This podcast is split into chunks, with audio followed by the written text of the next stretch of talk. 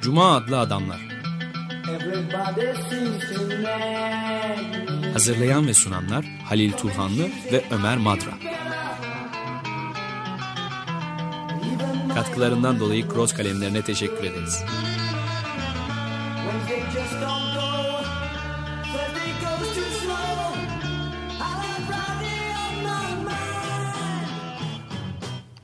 Merhaba Lil, hoş geldin.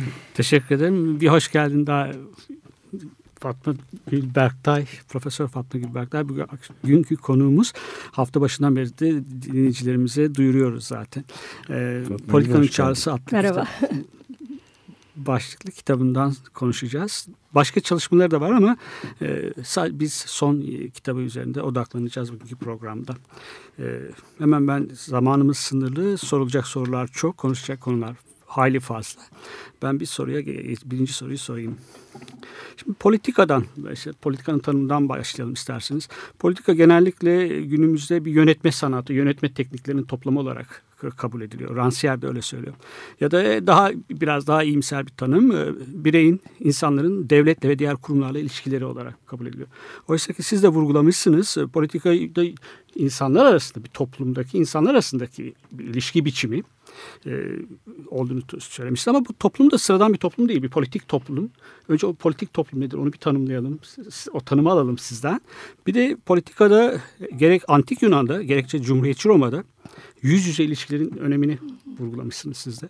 Yüz yüzelik neden bu kadar önemli? Tabii. Bir kere yani vurguladığınız şey çok doğru.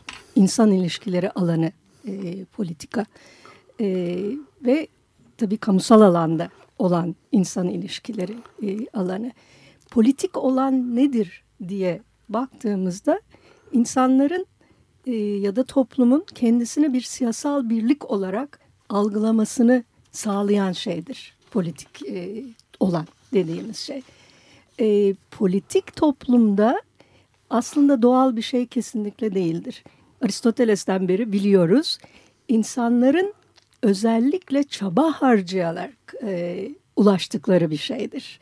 Şimdi tabii bunu hani e, zoon politikon e, der, siyasal hayvandır ama siyasal hayvan olması ve bir siyasallık içinde bulunması, politik toplum içinde bulunması gene insanlık koşuluna bağlı bir şeydir. İnsanın zoon logon ekon olması, akıllı konuşan hayvan olmasına ve birlikte eyleme niyeti bulunmasına bağlı bir şey.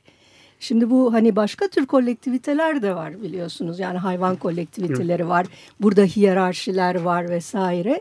Yani politik toplum sadece insanlara özgü bir şeydir. Çünkü diğerlerinde olan hani o iş bölümünün varlığı, hiyerarşinin varlığı politik toplumu belirlemez. Politik toplumda insanların bir araya gelerek birlikte eylemek ve kendilerini ilgilendiren kararlara, ortak kararlara katılmak anlamını taşıyor. Şimdi tabii bu politika tanımları e, sizin de belirttiğiniz gibi başından itibaren son derece devlet ve iktidar odaklıdır. Hatta işte en hani bildiğimiz tanımlardan bir tanesi kıt kaynakların paylaşımını sağlamak, bunlara ilişkin kararlar vermektir. Ve tabii burada hemen akla devlet merkezli, iktidar, siyasal iktidar merkezli hiyerarşiler ve paylaşım rekabetleri e, geliyor. E, oysa başka tanımı da var politikanın. Yani işte deminden beri konuştuğumuz gibi e, hepimizi ilgilendiren kararlara katılmak dolayısıyla politikaya katılmak her bireyin hem hakkı hem sorumluluğu oluyor. Biliyor musun? İnsanın en büyük özelliği değil mi bu? Sizin de çok aynen, önemsediğiniz aynen. Hannah Arendt'in de söylediği gibi insan e, tanımlamak için pek çok özelliklerinden bahsediyor. Üretim yapan hayvan, alet yapan, kullanan, ekonomik hayvan ama politik hayvan olması insanın bütün diğer varlıklardan, doğadaki diğer canlılardan ayıran bir özellik. Yani hani bir arı kovanını düşünün. Mesela müthiş bir iş bölümü vardır ya da karıncaları düşünün. E, hiyerarşi vardır. Bütün bunlar ama o kolektivitenin politik bir kolektivite olduğu anlamına gelmez. Politik kolektivite olmak için gerçekten insanlık koşulunun var olması e, gerekir ve insanların hani akıllı yaratıklar olarak, niyeti olan yaratıklar olarak birlikte eylemek e, niyetine sahip olmaları gerekiyor. O yüzden de hani politik gövde dediğimiz şey ya da devlet hı hı. dediğimiz şey gökten düşmüş doğal bir şey değildir. Evet. İnsanlar tarafından insanlar için Zaten yaratılmış olan bir şeydir. Doğallıktan politik alana geçiş var bir de değil mi? Aynen Siyaset öyle var. Bir de tabii mesela Platon'la hani madem siyaset felsefesi konuşuyoruz.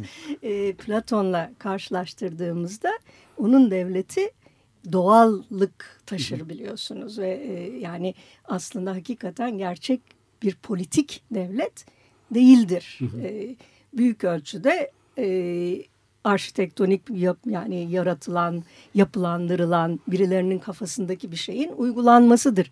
Dolayısıyla hani totaliter e, yönelimlere tabii çok uygun. E, aynı zamanda tabii çok uzun bir zaman hem mutlak iktidar e, çok gündemde olduğu için hala da belki öyle. O yüzden tabii bu tür hani e, şekillendirici, devlete topluma düzen verici devlet ve politika e, imgesi çok gündemde. Ama öyle değil. Evet şimdi ben de bir şey sorayım araya girerek müsaade ederseniz. Yani e, bu işte Aristoteles'ten e, getirdiğimiz kavram e, çerçevesi içine sığan bir demokrasinin de çok pek ortalıkta görünmediğini herhalde tespit etmemiz de gerekecek sanıyorum. Yani şimdi benim aklımda hep şu var yani gerçekten bu insana özgü ve kendi kaderini sıradan insanların katılımla belirleyebileceği bir demokrasi tanımını şimdilerde mesela ne bileyim Wall Street'in işgali hareketinde ya da İspanya'daki Indignados'ta böyle bir talebin geldiğini kuvvetle dile getirildiğini görünce de ne kadar aslında bu klasik tanımların gerisine düşmüş ve ortada demokrasinin filan ancak bir gölgesi kalmış olduğunu söyleyebilir miyiz böyle bir Şimdi bir yandan onu söyleyebiliriz ama bir yandan bütün bu söylediklerin de aslında bence birer umut ışığı. Ben evet. Arap Baharı'nı çok önemsiyorum. Yani şey değil hani sonrasında o gelecek bu gelecek bütün onlar başka ama politik bir an olarak evet, evet. inanılmaz bir şeydi. Ve ben onu çok selamlıyorum. Wall Street eylemleri de aslında evet. Amerikan baharı. Yani e, o, hani Prag baharı vardı e, ama yeni yani devrim. bunlar hakikaten çok önemli şeyler ve e, dünyada algılamanın değiştiğine dair işaretler. Şimdi bu işaretleri görmemiz gerekir, görüyoruz zaten, görmek istiyoruz belki de. Ama ben bunun önemli olduğunu düşünüyorum. Şöyle diyeceğim, mesela son 2-3 yıl öncesine kadar ki ben bunu kitabımın ön sözünde yazdım. Birinci, ikinci sınıf öğrencilerimize Siyasal Bilgiler Fakültesinde politika nedir diye sorduğunuzda feci cevaplar alırdınız. Yani bir tek bile olumlu bir şey gelmezdi. İşte aldatmadır, hilekarlıktır, ideolojidir, yalancılıktır, rantçılıktır vesaire. Şimdi ben bunun Türkiye'deki çok uzun yıllar süren askeri vesayet rejimiyle çok ilgili olduğunu evet. düşünüyorum. E, son iki yılda bu değişti. O da yani diğer arkadaşlarımızla, meslektaşlarımızla konuşuyoruz. Şimdi mesela müzakere diyorlar, uzlaşma diyorlar, katılım diyorlar. Evet. İdeoloji yalan diyorlar hala. Ama bunları da söylüyorlar. Bunlar hiç gelmezdi gündeme. Evet. Şimdi bunun hakikaten e, hani iki başlı bir iktidar olmasıyla ve askeri vesayetin hani kendini korumak istemesiyle ve kendi ideolojisini üretmesiyle ilgili olduğu kanaatindeyim. Politikayı kötü bir alan, Tabii. politikacıları kötü göstermek. Bu hatırlarsınız Göbels'in çok ünlü bir sözü vardır. E, politikacılar problem çıkarmak için vardır. Bizse problemleri çözmek için evet. varız derdi demişti. Bizim askeri vesayet sahiplerimiz de bunu bir şekilde vaaz ediyorlardı. Yani bakın politika pistir vesaire şudur budur ama biz varız. Biz gerektiğinde geliriz, sizi kurtarırız, koruruz vesaire. Şimdi bu olduğu sürece politikanın kendi alanını, kendi açılımını bulması mümkün değil. Şimdi askeri vesayet geriliyor. Bunun bir takım e, etkilerini, e, şeylerini görüyoruz, yansımalarını. Ama tabii bunun yerine hani demokrasi mi geliyor? Onun yerini ne dolduruyor sorusu e, Ömer Madra'nın sorusu e, tabii ortada olan bir soru. Çünkü e, yüzlerce yıldır politikayı tamamen e, bir mutlak hakikat vaazı ve mutlak iktidar kullanımı olarak e, görmüş topraklarda yaşıyoruz ve bunu uygulamış topraklarda evet. yaşıyoruz. Dolayısıyla hani iktidar kimin eline geçerse mutlak hakikat de birden evet. Onun eline geçiyor. En doğru onun evet. eline geçiyor ve tartışmasız doğru oluyor. Ve bir az önce konuşuyorduk küstahça kibir evet. içine giriyor insanlar. Şimdi e, Wall Street e, işgalleriyle ilgili bir şey, bir şey de, değinmek istiyorum ben. E, dün de Ömer Madra ile konuştuk. Aslında bir şey bir, bir ahlaklı öznenin de geri dönüşü söz konusu orada. Bir taşınan bir pankarttan çok pek çok pankartlar vardı. Yaratıcı sloganlar vardı. Bir tanesi benim çok dikkatimi çekmişti. Ömer Madra'nın da dikkatini çekmiş. Bir genç bir kadının taşıdığı pankart. Ben yüzde bire aitim ama e, param var, sağlık hizmeti, sağlık sigortasından yararlanıyorum. Her şey var ama yüzde 99'a ödenmesi istenen vergileri ben ödeyeceğim, ben üstleneceğim diye o yüzde 99'un arasına katılmış. Bize yüzde birden birisi. Bunun biz e, dedik e, aramızda konuşurken ahlaklı öznenin geri dönüşü. Evet. Kant'ın söylediği anlamda. Ama aynı zamanda toplumun da geri dönüşü. Yani toplum, politik toplum hem çatışır, e, şiddet içermeyen çatışmaları vardır ama aynı zamanda dayanışır da böyle böyle evet, evet. anlarda. E, böyle tam bir sonucu var. Nedenle, tam da bu nedenle hakikaten Amerikan Baharı bence çok önemli. Ee, bunu Bence Mısır'da da gördük. Evet. Yani ben, hiç şey evet. yapmayalım. Kahire'de de gördük. Evet. Küçümsemeyelim. Ben başından beri takip etmeye çalışıyorum. Sen söyler söylemez Arap Baharı'nı ben de şunu eklemek istiyorum. Hem mesela yüzde bire ait olan Ben, e, ben Jerry çok ünlü dondurmacının daha dün videosunu seyrettim. Onlardan Ben Cohen e, hem dondurma dağıtıyor hem de bu Wall Street'in ne kadar önemli bir iş olduğunu o yüzde birden biri olarak yüzde 99'u anlatıyor. Ama çok ilginç bir başka videoda seyrettim ben. Esma Mahfuz seni çok ilgilendirir. Yani Mısır'daki şeyi başlatanlardan bir tanesi. Bir tek videoyla sokağa çıkan erkek sizeniz benim benimle gelin ölmekten daha da e, önemli işler var diye başlatan kadın. 26 yaşında bir e, işletme mezunu bir hanım. O şeydeydi, Wall Street'teydi ve onlara teaching yapıyordu. Yani biz size bir şey öğretecek halimiz yok tabii ama diyordu. Deneylerimizi paylaşmak üzere geldim buraya diye. Yani Arap Baharı'yla Amerikan sonbaharı mı ne diyeceğiz belki de devrimi yani 68 evet. dönüşüyor çok ciddi bağlar var ve demokrasiye yeniden siyasete de yeniden evet. sahip çıkma gibi geliyor bana. Evet, Bilmiyorum ve ne yani diyorsun? ben tamamen katılıyorum. Halil Bey'in dediği gibi toplum yeniden ortaya çıkıyor. Şimdi bir de şeyi de hatırlayın. Çok uzun bir zaman Thatcher'ın, Reagan'ın politikalarıyla toplum denen bir şey yoktur da gördük çok. Şimdi toplum kendisinin var olduğunu bir kere farkına varıyor. Dayanışma o açıdan çok önemli. Bir de bu yani yüzde bire ait olup da gene de yüzde 99'la birlikte hareket hmm. etmek. Bu e, ahlaki özne dediğiniz şey yani Arendtçi e, kamusal özne evet. bu. Arendt'in söylediği şey tam da budur ve ben bunu çok önemsiyorum. Siz mut yani ortak iyi için bir şey yapmak, kendi çıkarınız için bir şey yaparsınız tabii ki kamusal alan elbette çıkarların çatıştığı ifade edildiği yerdir. Ama mesela Arendt'in en beğendiği eylemler insanların kendi çıkarlarından, içsel e, endemik çıkarlarından değil, hani ortak çıkar için yaptığı evet, hareketlerdir. Evet. Ve bu gerçekten de kamusal ahlaki öznenin geri dönüşü.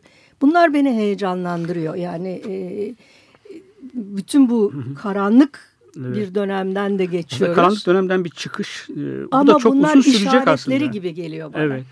Amerika'da şöyle bir e, kendi e, tarihinden de bir şey var. Ben Arendt'in tanımlarına uyduğunu söyledi. Walt Whitman'ın da çok uyuyor. Ben dedim evet. Walt Whitman'ın Amerika'sı evet. yani evet. geri dönüyor. Whitman'ı Arendt çok sever biliyorsunuz. Evet, çok da iyi çok arkadaşıdır.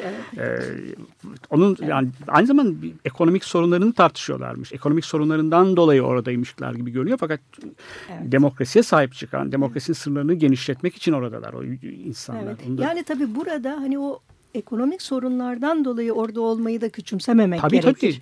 Tabii. E, onu da hani bir çünkü bunun tartışmasını da e, çok yapıyoruz. O yüzden o yüzden aklımda ama onun ötesine geçiyor. E, o çok önemli.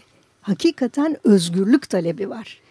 E, ve demokratik kamusal bir özgürlük bu sefer. Şimdi az önce Ömer e, 68 e, dedi.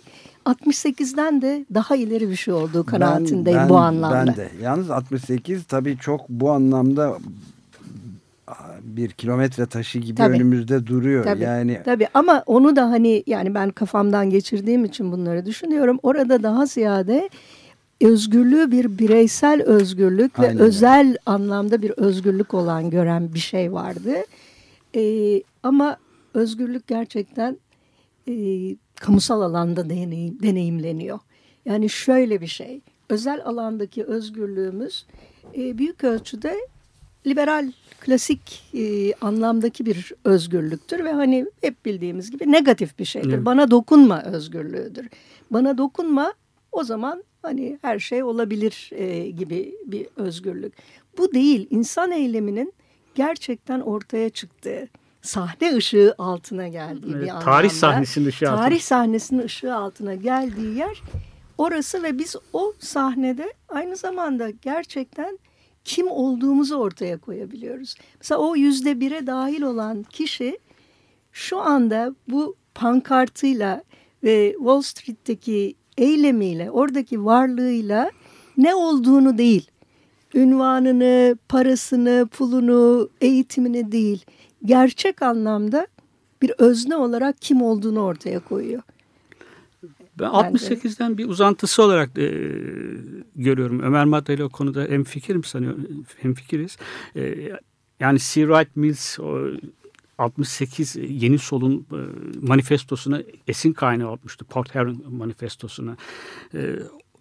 İktidar seçkinlerine karşı aslında. Yani sizler hem yönetiyorsunuz, gelirin büyük bir kısmını alıyorsunuz. Onlara karşı da bir, bir e, hareket olarak gö görüyorum. Yani Yeni Sol'la 68 e, ile aralarında bir bağlantı var. 68 de çok liberal e, özgürlüklerle sınırlı değildi talepleri. Tabii ki değil. Yani Vietnam Savaşı'nda o, Tabii ki değil. Ne, Tabii karşı ki değil. destek ben var. Üçüncü Vietnam Dünya... Savaşı, e, Vietnam bombalanmaya Hı. başladığında 17 yaşındaydım. Kolejde öğrenciyken şey kazandım kazanmıştım. E, EFS bursunu kazanmıştım. Ondan sonra bombalamaya başladı diye e, Amerika gitmeyi reddettim. Evet. Yani bursu yakmıştım. Şimdi yani tabii ki onlar vardı ama şunu gene gene de bu dönem tabii aradan kaç sene geçti. Onunla da ilgisi var. E, 68'de birçok konuda cinsiyetçilik, ayrımcılık vesaire konusunda hiçbirimiz ne Amerika'dakiler ne Avrupa'dakiler hele bizler hiç farkında değildik. Şimdi çok daha önemli bir farkındalık var. Dolayısıyla yani hem yoksullar hem siyahlar hem kadınlar hem eşcinseller yani hani bütün mağdunlar bir anlamda çok daha kamusal bir ruhla ortalıktalar şimdi. Ve bir de çok önemli bir başka bağlantı noktası da dikkatimi çekiyor benim. Ee, çok uzun zamandan beri uğraştığım konular benim için bir hakikaten çok umut vaat edici bir tarafı daha var. Ee, gelecek kuşakların, doğmamışların haklarını da koruyacak olan bu çevre e, iklim hareketiyle birleştiler. Yani Evet bir de mesela hakikaten. Bu tam bir birleşme oldu. İkisinin Hı. sebebi zaten aynı diyor Naomi evet. Klein mesela. Evet. Yani kökü aynı işte bir tarafta e, aynı şirket doymak bilmez şirketler gezegenin de bütün kaynaklarını bulmak için dibine kadar gidiyorlar. Toplumun da dibine kadar kibrit suyu ekmek için. Ve bunlar birleşti ve Obama'yı gerilettiler bu büyük petrol boru hattını. Ömerciğim bu o kadar e, yani hakikaten o kadar heyecan verici ki teorik olarak da çok heyecan verici evet. sadece pratik olarak değil. Bu Arendt'in dediği dünyaya karşı sorumluluk duymak. Aynen öyle. Kamusal erdem bu biraz da değil mi size? Dünya evet ve dünya dediğimiz şey tabii aramızdaki ilişkiler Hı. ama aynı zamanda gezegenimiz Hı. ve gelecek kuşaklar yani geleceğimizde e, ve buna karşı sorumluluk bu hakikaten bunların hepsi bir bütün. Yani şeyi söyler Aren dünyadan kaçma eğilimine karşı Hani dünyayı Evet. bırakmak çünkü o eğilim de var. Mars'a gidelim, Jüpiter'e gidelim hani de somutlanan ama aynı zamanda işte dünyanın canını okuyalım. Okuduk zaten büyük ölçüde. Ama nasıl olsa biz gene bir yerlere gider bir şey yaparız. Kurtarırız. Hayır. Bu dünya bizim çocuklarımızın ve bizim kendimize ve ona karşı birlikteliğimize karşı, dünyaya karşı sorumluluğumuz var. Bu da mesela yeni bir şey. 68'de bu kadar bir Değildi bilinç tabii, yoktu. Tabii. Yani bunun ipuçları vardı tabii. Hani doğayla bütünleşmek falan gibi daha Evet, romantize zaten, edilmiş yani şeyler 68'de var. tabii hepsinin kökenini bulmak Evet, mümkün. evet. Yani feminist hareket de Tabii, oradan oradan. doğdu. Tabii. Eşcinsel Ama yani hareket- onun şimdi nasıl çiçeklendiğini ve nasıl olgunlaştığını da teorik olarak hani görmek mümkün. Ama tabii teoriyle pratik arasında biliyorsunuz her Evet, zaman çok büyük bir boşluk vardır. Yani o zaman işte tabii bunu e, ben de çok bu konu çok gündemimde olduğu için biraz rol çalıyorum ama yani e, önümüzdeki dönemde eğer büyük bir harekete dönüşmeyi başarırlarsa hakikaten devrim olur. Yani e, çok Ama, uzun evet, ve zorlu bir yol olduğundan Evet. şüphemiz yok. Yani Evet. şu anda Wall Street'te dünyanın en büyük bankerlerini devirecek halleri yok herhalde Evet. kimsenin. O bir yanılgı olur öyle. Yani Evet, kapitalizm öyle bir hemen şey- yıkılacak, Yok, yıkılıyormuş. şey. Katiyen ama bu soluklu ve uzun vadeli mücadeleyi götürürlerse bu kararlılıkla o zaman e, farklı bir dünyada yaşıyor olabiliriz. Kesinlikle Çok öyle. farklı. Yani dün akşam işte haberlerde hani vardı yaka paça ya da bu sabah galiba e, parktan çıkarıyorlar. Yani polis bayağı şiddet e, Portland'da neredeyse galiba. o. evet uygulamaya Yok, o- başlıyor. Boston- çıkarttılar. Oradan da çıkartıyorlar. Ama Bayağı böyle yaka paça çıkartıyorlar. Bu aynı zamanda Amerika'nın kendi onun doğru da düzgün de gelenekleri vardır Amerika'nın yani Amerika'yı da şimdi yabana atmamak gerekir. Aynı zamanda müthiş bir sivil itaatsizlik geleneği vardır. Tabii. Soroları En hani hepsini Evet. biliyoruz. işte. Walden'den çıkmış. e, Wall Street'e geldi Toro diyorum ben ona. Değil mi? Ama bunların da belki bütün yani daha küçük bir kesim e, nezdinde değil, toplumun daha geniş bir kesiminde bunları hatırlamak durumunda kalacak toplum. E, Amerikan toplumu da. Böyle bir yanı da var. O yüzden de önemli hakikaten. Yani e, sırf hani böyle küçük işte yüzde bir, yüzde beşe kalmayabilir. Tabii Evet. bu dalga dalga gider muhtemelen.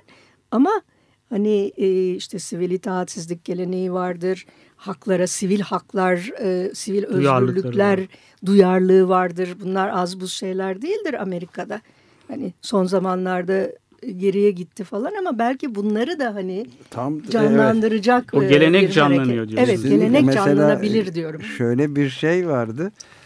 E, her şeyim gitti diye bir mesaj. İlk bu şeyin baskınından sonra. Çünkü Amerika biraz da geleneğine aykırı olarak e, terör polisi soktu oraya. Değil mi? Darmadağın etti. Evet. Işıldaklar ve ses bombalarıyla filan tam bir şafak baskını yaptı. Milyarder Bloomberg'ün askerleri, paralı askerleri olarak bir çocuğun mesajını yayınladı. Adbusters.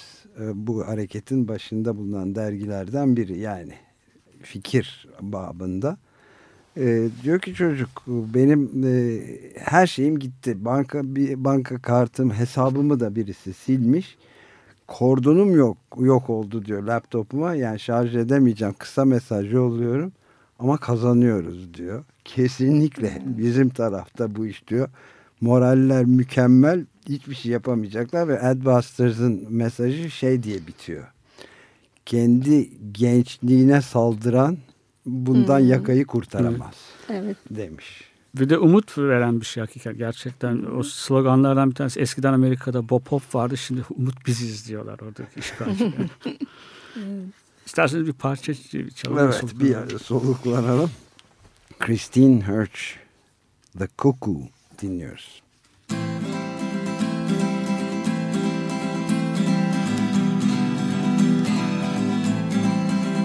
Oh, the cuckoo, she's a pretty bird. She wobbles when she flies.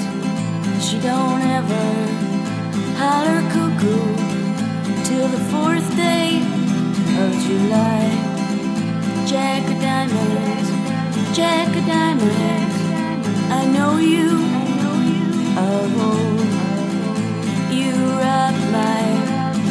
pocket of silver and gold. Oh, the cuckoo, she's a pretty bird. I wish that she was mine. She don't ever drink water. She only drink wine. Uh huh. Uh huh. Uh huh. Uh huh. Uh huh. Uh huh. Uh huh. Gonna build me.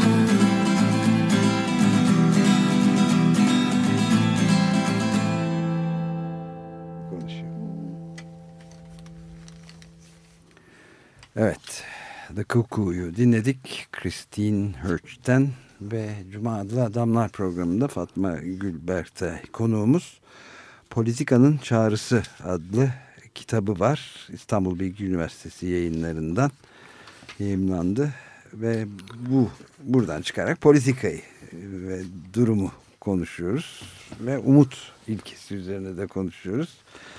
Zaten ithaf cümlesi de umut ilkesinden vazgeçmediysem onlar sayesindedir diye öğrencilerine adamış kitabı da Fatma Gülberk'ten. Kitabın ilk e, yazısı sizin İstanbul Üniversitesi Siyasal Bilgiler Fakültesi'nde 2005-2006 yılı yapmış için yapmış olduğunuz açılış konuşması. Orada bir e, sözünüz benim dikkatimi çekti. Politika uzlaşma sanatıdır ve uzlaşmanın mümkün olabilmesi için başkalarını anlamaya ve kendimizi başkalarının yerine koyabilmeye ihtiyacımız vardır demişsiniz. Yalnız bu cümlenin birinci kısmına biraz itirazım var. Eğer sizi yanlış anlamadıysam. E,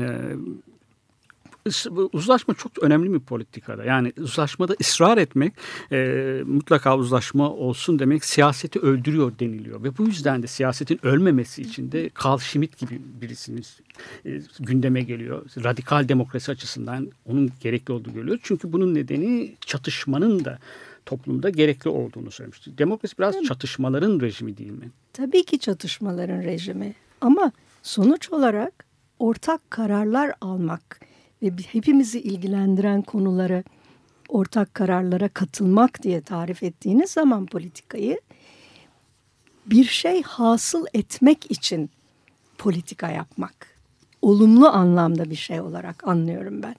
Çatışmayı yok saydığım için değil. Tabii o ders birazcık da hani bir giriş dersi ve çok çatışmacı ortamlardan gelen o ortamlarda bulunan öğrencilere birazcık hani yönelik bir şey. Dolayısıyla hani ipin bir tarafını e, büküyorum bir anlamda. Ama şunu mutlaka e, şey yapmak gerekir. Yani uzlaşmak derken e, hemen her konuda uzlaşmak, konsensus vesaire değil. Ama her konuda şu odada hepimiz üçümüzü ilgilendiren bir karar alırken bir birbirimizi dinlemek. Din, dinlemek için de aynı zamanda benzerliğimizin yani hepimizin insan olduğunun farkında olmamız. Dolayısıyla sizin söylediğiniz sözünde Ömer'inkinin de benimkinin de gerçek payı taşıyabileceğini önceden kabul etmemiz gerekir. Ve sizi anlayabilmem gerekir ki aynı zamanda kendi fikrimi söyleyebileyim. Halbuki Türkiye'deki siyasal iklimde siyasal olması da şart değil. Genel toplumsal iklimde nedir? Münazara zihniyeti vardır. Siz bana bir şey söylerken ben sizi anlamak için değil size nasıl cevap vereceğimi e, düşünerek e, şey yaparım. Kafamdan onu geçiririm. Bunu yaparken de tartışma edebini, adabını da e, bir kenara atıyoruz çoğunlukla. E tabii ki yani bu prosedürlerle de ilgilidir demokrasi bir yandan. Ama şu var yani bu çatışmayı yok saymak değil. Tabii ki uzlaşma zaten neden olur? çatışma olduğu için uzlaşmak zorundasınızdır. Yani bu zaten hani e, işin doğası icabıdır. Çatışma olmasa, farklı fikirler olmasa, farklılık olmasa zaten ne anlaşmaya ne uzlaşmaya ihtiyacımız olurdu. Hatta Arendt şey der.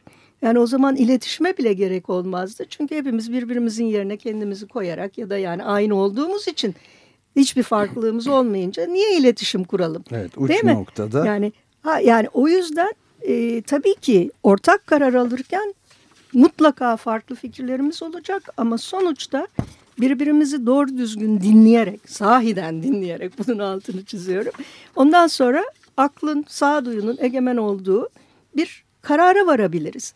Üstelik bunlar hep yani genelde e, bence bu politika anlayışıyla feminist politika anlayışı arasında önemli bir örtüşme de var. Ee, küçük küçük konular üzerinde e, politika yapmak diye de bir şey var. Evet. Yani bir meseleyi çözmek için bir araya gelmek. Onun için işte tartışmak etmek ama oradan bir sonuç çıkarıp ondan sonra başka bir şeye geçmek. Yani biz illa her konuda ilkeler bazında şu bu aynı fikirde olmak zorunda değiliz. Uzlaşma bu değil. Ya da uzlaşma birinin zorla birine bir şeyi kabul ettirmesi de değil. Ee, zorla ikna diye hani bir oksimoron var. Yok öyle bir şey. Ee, o yüzden şey yani elbette çatışma var. Ama bu Schmitt'in çatışmacılığı değil e, bence. Evet. E, yani ben ve öteki, ben ve düşman mutlaka vardır Schmitt'in anlayışında. Ondan da bir takım şeyler alınabilir. E, hani yararlı fikirler mutlaka var.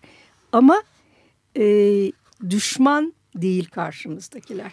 E, alanlarda ama öyle düşman, ben ve düşman, biz ve ötekiler şeklinde değil de ça- mesela Habermas'ın fazla müzakereci, fazla uzlaşmacı kültürüne karşı demokrasiyi öyle görmesi, kamusal alandaki yapılan etkinliği öyle görmesine karşı e, bir eleştiri olarak e, Doğru, Carl Schmitt'e doğru. dayanıyorlar. Ben de ama ona karşı Schmitt'i çıkarmak değil. Yani Schmitt var olan reel politikanın, reel durumun doğasını tarif ediyor.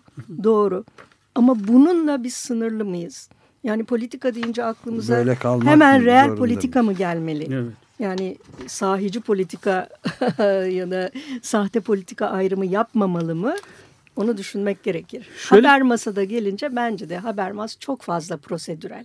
Evet. E, yani insanı bıktıracak kadar bence demokrasi o değil. Yani daha içeriksel bir şey olmalı diye düşünüyorum. Evet. Bir de kadınları dışlayan bir kamusal alan şeyi var. var. Onun onun öz eleştirisini yaptı gerçi. Kadınlar çünkü çok eleştirdiler onu Evet. ve onun farkına vardığını söyledi ama farkına vardı sadece. Evet, yani evet. Onu gerçekten içeren bir kamusal alan tasavvur edemiyor.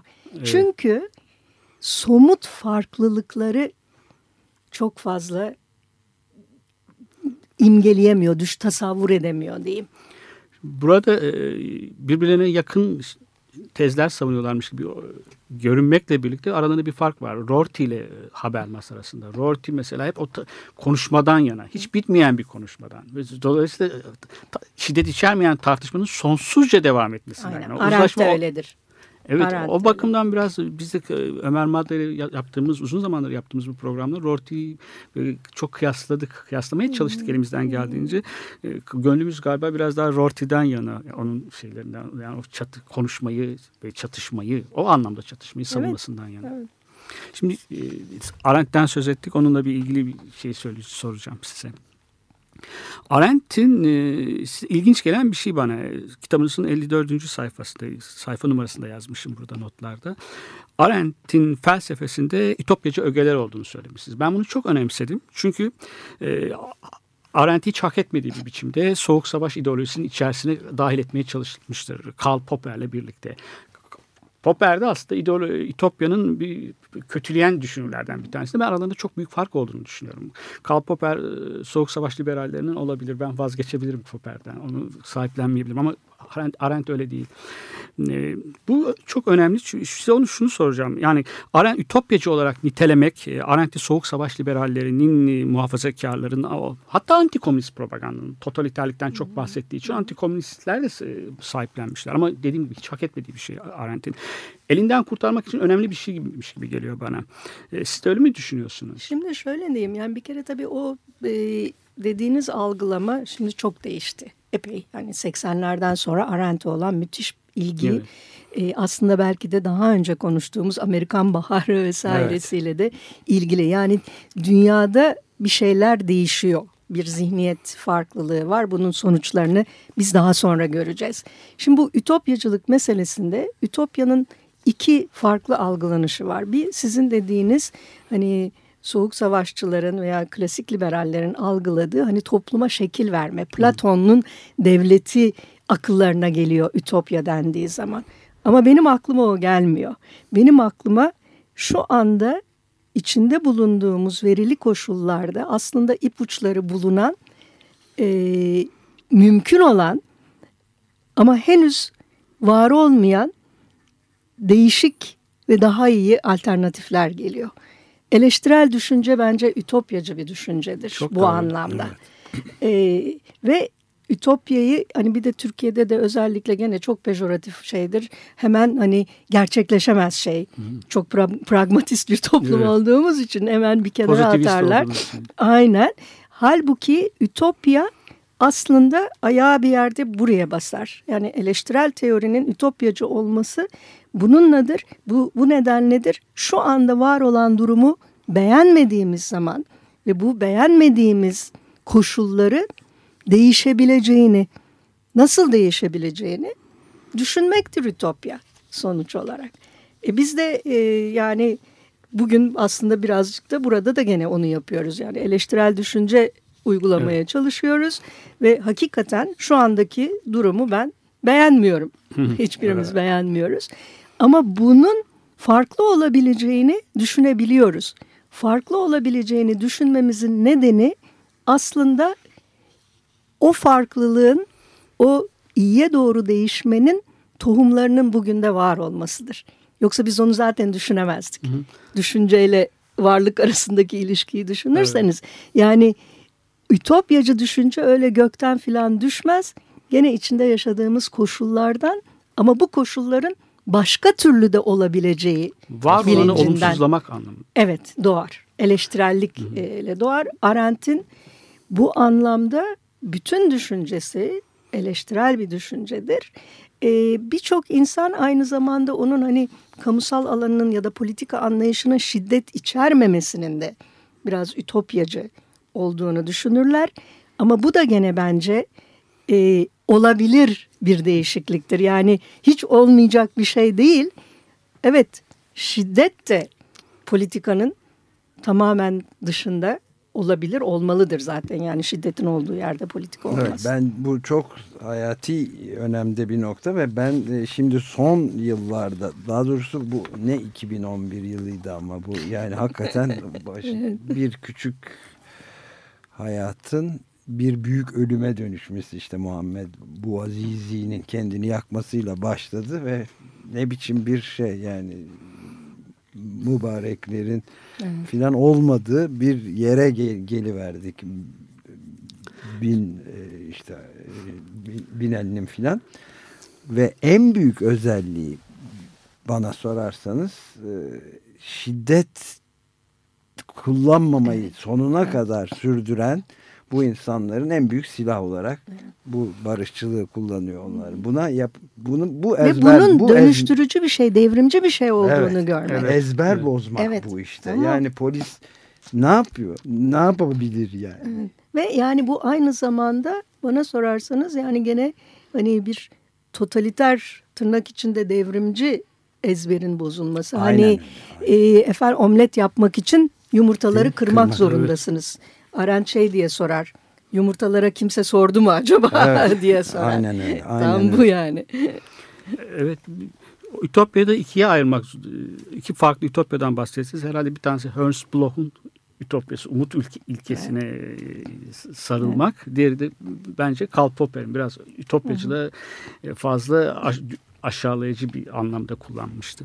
Şimdi Arendt aslında da, o bahardan bahsediyoruz, Arap baharından. E, Arendtçi, devrimci bir düşünür Arendt. Doğru. Yani bütün devrimlerin mutlaka bir terörist bir rejime dönüşeceğini kabul etmiyor. Öyle bir anlayışı yok. Şiddeti reddetmekle birlikte. E, Rosa Luxemburg bu çok seviyor mesela. Evet. İki, 1905 Rusya devrimini çok önemsiyor. Ve Amerikan devrimini 1956 evet. Macar devrimine, işçi konseylerine sahip çıkmıştı.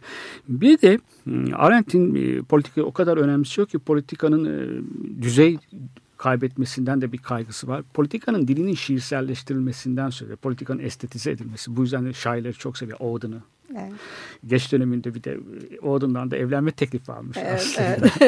Evet. Randall Jarrell'ı çok seviyor. Evet. Ronshaw. Bütün şairleri, şiiri çok seviyor. Edebiyatla hmm, Kendi dili de çok poetik. Evet doğru. Ve zor bir dil aslında. Zor, yani. Metaforlarla konuşuyor.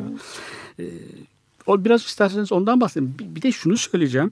Arendt'in düşünceleri aslında Marksist kökenli olan ama devrimci olmakta da Marksizmi reddettikten sonra da devam eden Castoriadis gibi düşünürlerle ya Marksizmi heretik bir biçim veren, Ortodoksluktan kurtaran Frankfurt okulunda e, yakında bir yakınlık var aslında. Mesela üretimciliği onlar da reddediyorlar. Yani üretimcilik sosyalizmle tanımlanamayacağını, eş anlamda olamayacağını. Onlarla da bir hısımlığı var e, Arendt'in. İsterseniz biraz da ondan bahsedelim. Evet, çok doğru. Yani bir kere zaten hani bir eleştirel düşüncenin sürekli birbiriyle bir akrabalığı, bir bağlantısı var.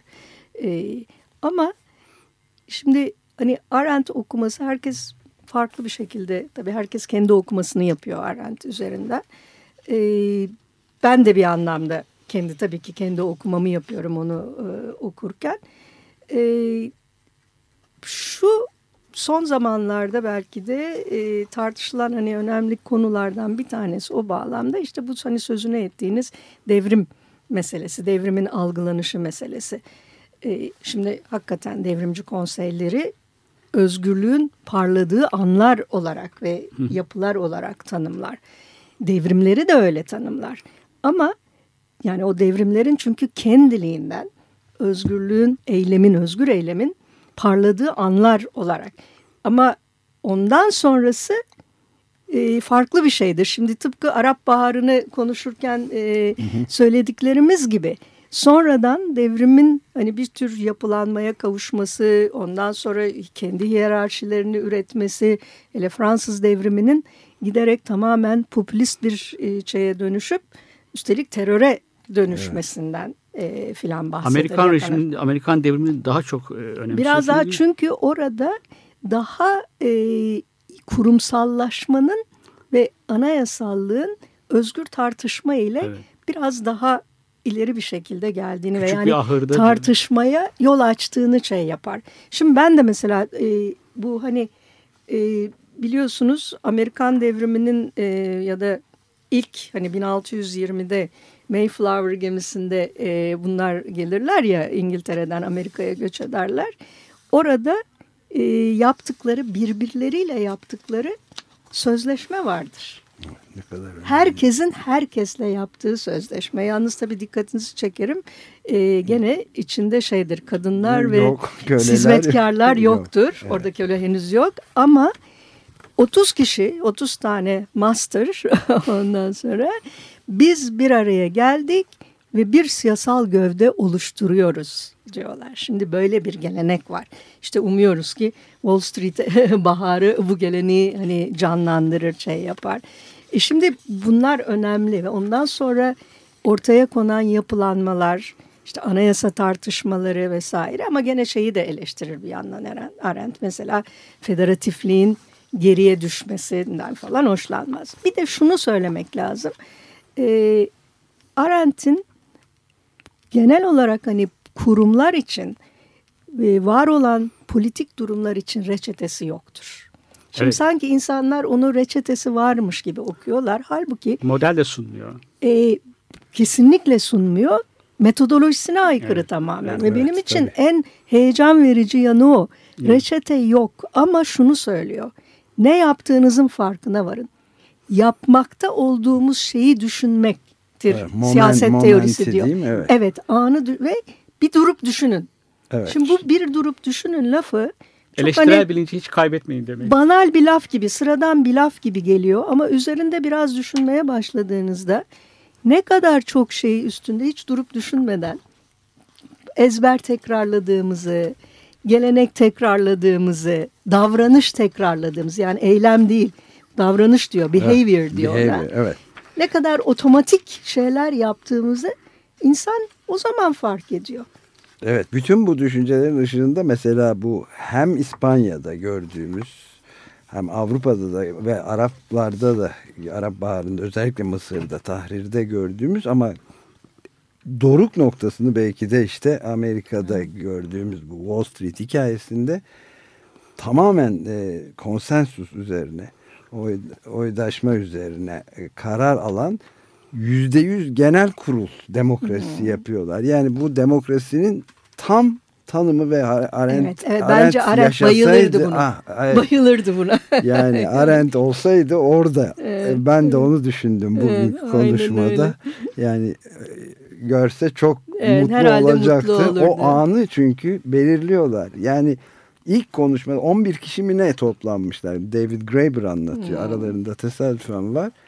Ya peki kararları nasıl alacağız demişler. Hadi toplanacağız bilmem ne gideceğiz. Şimdi burada yaptığımız gibi her şeyi konuşarak demişler. Ya bir baktık kendi kendimize olur mu böyle bir şey diye. imkansız bu. Ve oldu diyor şimdi bütün şehirlerde bin, binin üzerinde İşte bu şehir ve yani tam kasabada benim politika tartış- diye tarif etmeye çalıştığım şey. Hepimizi ilgilendiren kararlara hepimizin katılması. Aynen öyle. Bu, bu yani hakikaten bu olabiliyorsa demek olabiliyor. Yani işte ütopyacı bir şey değil. Değil. Onu söylemek istiyorum. Bu ütop yani bir yana böyle küçümsenecek bir şeydir. Aman bu hiç olmaz böyle politika mı olur? Değil. Olur işte. Evet yani Şu oluyorsa ileride bir zamanda biz görmeyiz belki ama Evet, olur. aynen. Genel geçer şey düşüncenin konvansiyonel düşünce buna imkansız diyor ama Graeber da diyor ki mesela partikül fiziği açısından bakılırsa hayat da imkansızdı, olamazdı ama oldu. Devrim de öyledir, aşk da öyledir diyor. Evet. Anlatılamaz diyor ama imkansız dersiniz olur. İşte bu da oldu diyor. Evet. Peki bir şey daha sorayım. Zamanımız da azalıyor. Ee, Düşünen yurttaş başlıklı bir yazınız var orada. Ee, sahiplenici bireyden düşünen yurttaşa ağabeyiniz Bülent Taner'e ithaf etmişsiniz. Benim de hocam. Öyle mi? Evet hukuk fakültesinde çok sevdiğim hocalardan bir tanesi. Bizim de en büyük dostlarımızdan biri benim yani. Ben üniversiteye başladığımda 12 Mart'tan sonra geri dönmüştü. Hmm. Sokrat'taki eğitimin e, anlayışının ruhun beslenmesi olduğunu söylemişsiniz. Bu biraz Bildung anlayışıyla e, ilgili değil mi? Ruhun beslenmesi. Yani e, ama bir yandan bir rekabetçi ekonomide tam bunun karşıtı bir eğitim var. E, Maddi başarı, statü kazanmak için. Bir özel üniversitelerden birinin rektörü galiba yani yetkilisi de kurucusu olabilir. Onunla yapılan bir söyleşi hatırlıyorum ben. Yani üniversitenin söyleşi yapan biraz pahalı geliyor. Orta sınıflar çocuklarını okutamaz okulunuzda diyorlardı. Onun cevap verdiği cevap şu. Yo pa- öyle düşünmesinler. Bir iki sene içerisinde mezun olduktan sonra bu parayı hayli hayli çıkarırlar. Onları kolaylıkla iş verip bulabilecekleri diplomalar veriyoruz. Bizim diplomalarımız çok geçerli diyor. Bu biraz üç koyup beş almak anlayışı. Okulu böyle görmek. Ee, Ama düşünen yurttaş böyle bir eğitim tarzıyla yetişmiyor galiba değil mi? Kesinlikle yetişmiyor. Ve politika yapmak için de eleştirel bakan düşünen Ve yurttaşlara düşünen ihtiyacımız işte var. bir durup düşünmesini bilen, onun içinde biraz bilgiyle donanmış olan, e, e, yani hakikaten hakikaten dediğiniz gibi durup düşünmesini bilmek. Şimdi bu bu öğretilebilir bir şeydir aslında. Ama tabii bu aynı zamanda üniversitenin anlamı üzerine tartışmak demektir. E, birey olmak ne demektir? Yani sahiplenici birey işte her şeyi sadece sahiplenmek ve tüketmek için e, ve tüketerek yok etmek için dünyayı da yok ediyoruz bu arada. Yani onu da hatırlamak lazım. O mu yoksa dünyaya karşı sorumluluğunu bilen, başkalarına ve kendisine karşı sorumluluğunu bilen ve anlam peşinde koşan bir anlamda birey. Yani aslında insan dediğimiz varlık anlam peşinde koşan bir varlıktır. Bunu görmediğiniz zaman e, sonuçta totalitarizmin otomatlarını yetiştirmiş olursunuz. Yani bugün tamam çok para kazanır, yarın başka bir şeyin peşinden de gider. E, o yüzden yani üniversitenin... Diktatörleri de alkış tutabilir mi? Tabii ki tutar. Nitekim öyle oluyor ee, şeyde. Yani zaten ama bizim burada üniversite olarak görevimiz nedir?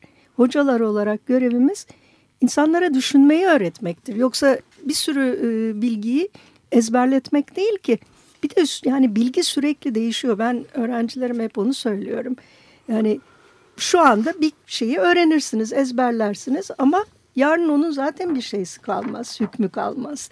Ama siz bir konuyu nasıl ele alacağınızı bilirseniz, nasıl araştıracağınızı bilirseniz ve bunu üzerinde nasıl bir hani düşünme egzersizi yapacağınızı bilirseniz her konuyu öğrenebilirsiniz. Hayati size size geri yani üniversiteden kalacak olan budur. Gerçekten budur. Ama bu e, Halil Bey'in e, sözünü ettiği rektör aslında üniversiter bir anlayışta kesinlikle değil işletme yöneticisi Hı. mantığıyla Evet. konuşuyor. İşletme yöneticiliğiyle politika yapılmaz. Fikir her zaman de değişebilir. Değiştiğini de özür dileyerek muhtemelen ya yanılmışım deyip düzeltir ve bambaşka bir şeye tabii gidersiniz. Ki. Ama metot biliyorsanız her konuda yani siz araştırırsınız, öğrenirsiniz vesaire. Yani bir yandan da bir de tabii hani bu ahlaki özne olmak meselesine Evet. de Evet, dönmek fik- e, gerekir. ilke işte etik ilkeler Evet. değişmez çünkü. Aynen. Onu sonuna Aynen kadar yani bir ilkeli olmak ne demektir? Bunu da üniversitede öğrenir e, gençler. E, ama yani ilkesizliği ve sırf para kazanmayı öğrenirlerse o zaman yani biz ölelim geçmiş olsun. Ee, o kadar umutsuz olmamak lazım. Yok, Siz de umutsuz değilsiniz zaten. Yok ben zaten. hiç umutsuz değilim. Ben bizim Evet. öğrencilerimiz Söylemişsiniz. katiyen böyle başında. değiller. Ee, Humboldt'un Bildung kavramını savunanlardan üniversitelerin kurulmasında Almanya'da büyük katkısı olan bizim de programımızda sık sık e, sözünü ettiğimiz ve birkaç da program ayırdık kendisine. Onun bir sözü var. Kitap okumak, öğrenme süreci ölüme meydan okumaktır diyor. Yani ölümün uzun karanlık gecesinden bir şeyler koparıp alması insanın. Şimdi e, iki tane kavram. Politikada hayatın yüküne meydan okumaktır Evet. diyor Arendt. Yani kendini kamusal alanda eylemek, özgür eylemde bulunmak bu hayatın yüküne hani o bizi hep işte bu sahiplenmeye, sürekli tüketmeye, kazanmaya, para kazanmaya vesaireye karşı kamusal alanda var olmak ve kendimizi bir anlamda ölümsüz kılmak. Şimdi mesela Esma Öz- dediniz. evet, Esma, Esma kendini Mahfuz. olumsuz kırdı. Esma Mahfuz. Evet. Ya Hedges, Chris Hedges de tutuklandığı zaman bankalar önündeki eylemde kendini tutuklattığı zaman e, New York Times'ın eski muhabiri yazar çok izlemeye çalışıyorum. E, sonunda böyle bir laf ediyor işte.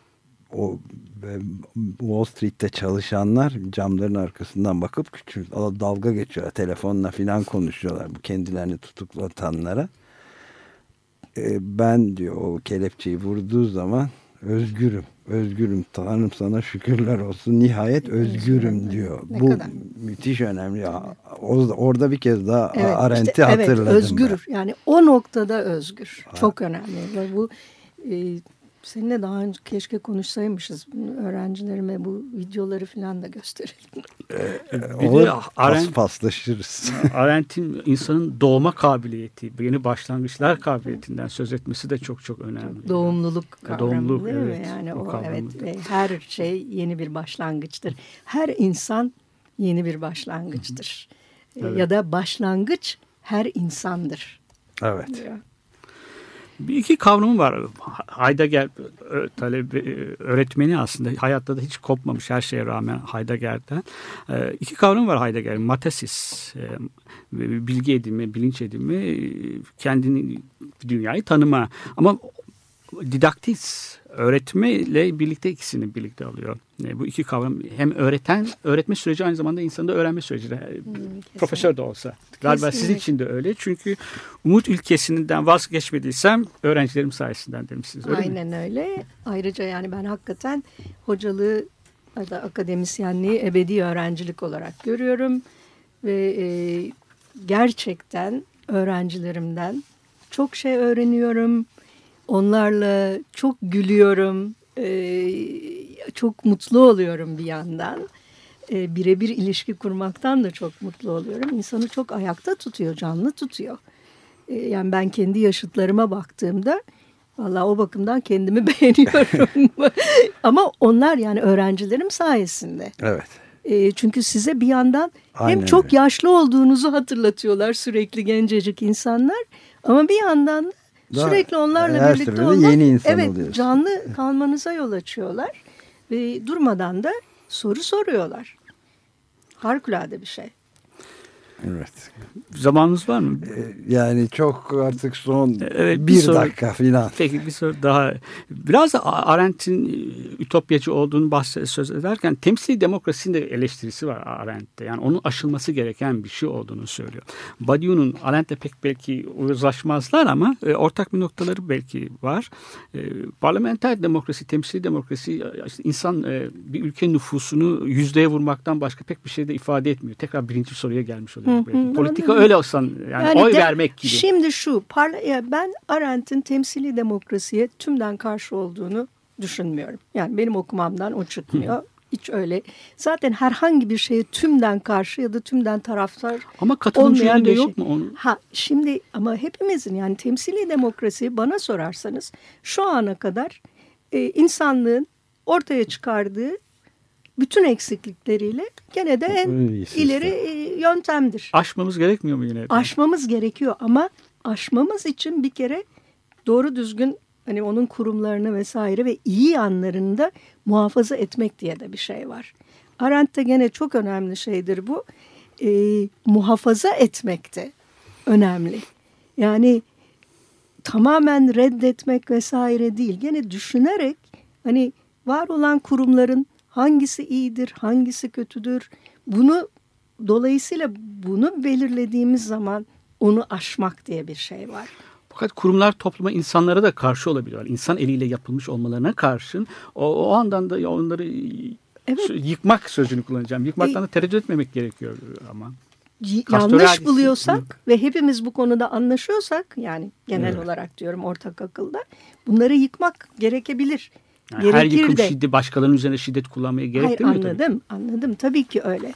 Ama bir yandan da bazı kurumlar mesela anayasallık ilkesi ve anayasaların kendisi bence şu anda korunması gereken şeylerdir. Ha günün birinde yani bir yandan tabii gelecek kuşakları ipotek altına da almak anlamına gelir. Yani bizim kendi fikirlerimizi onlara kabul ettirmek anlamına gelebilir.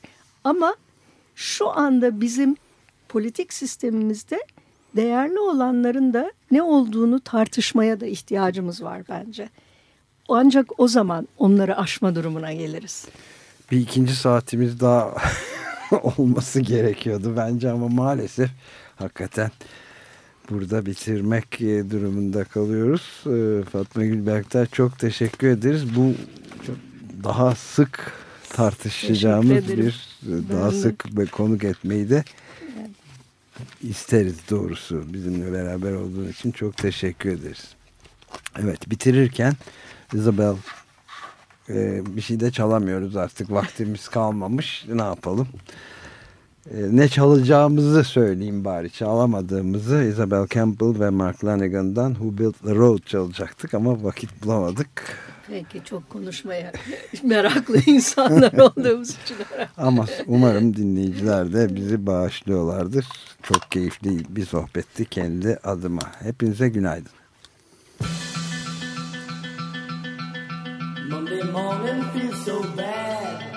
Cuma adlı adamlar. Hazırlayan ve sunanlar Halil Turhanlı ve Ömer Madra. Katkılarından dolayı Cross kalemlerine teşekkür ederiz.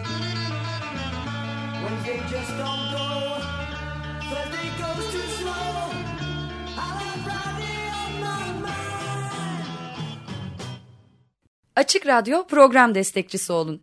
Bir veya daha fazla programa destek olmak için 212 alan koduyla 343 41 41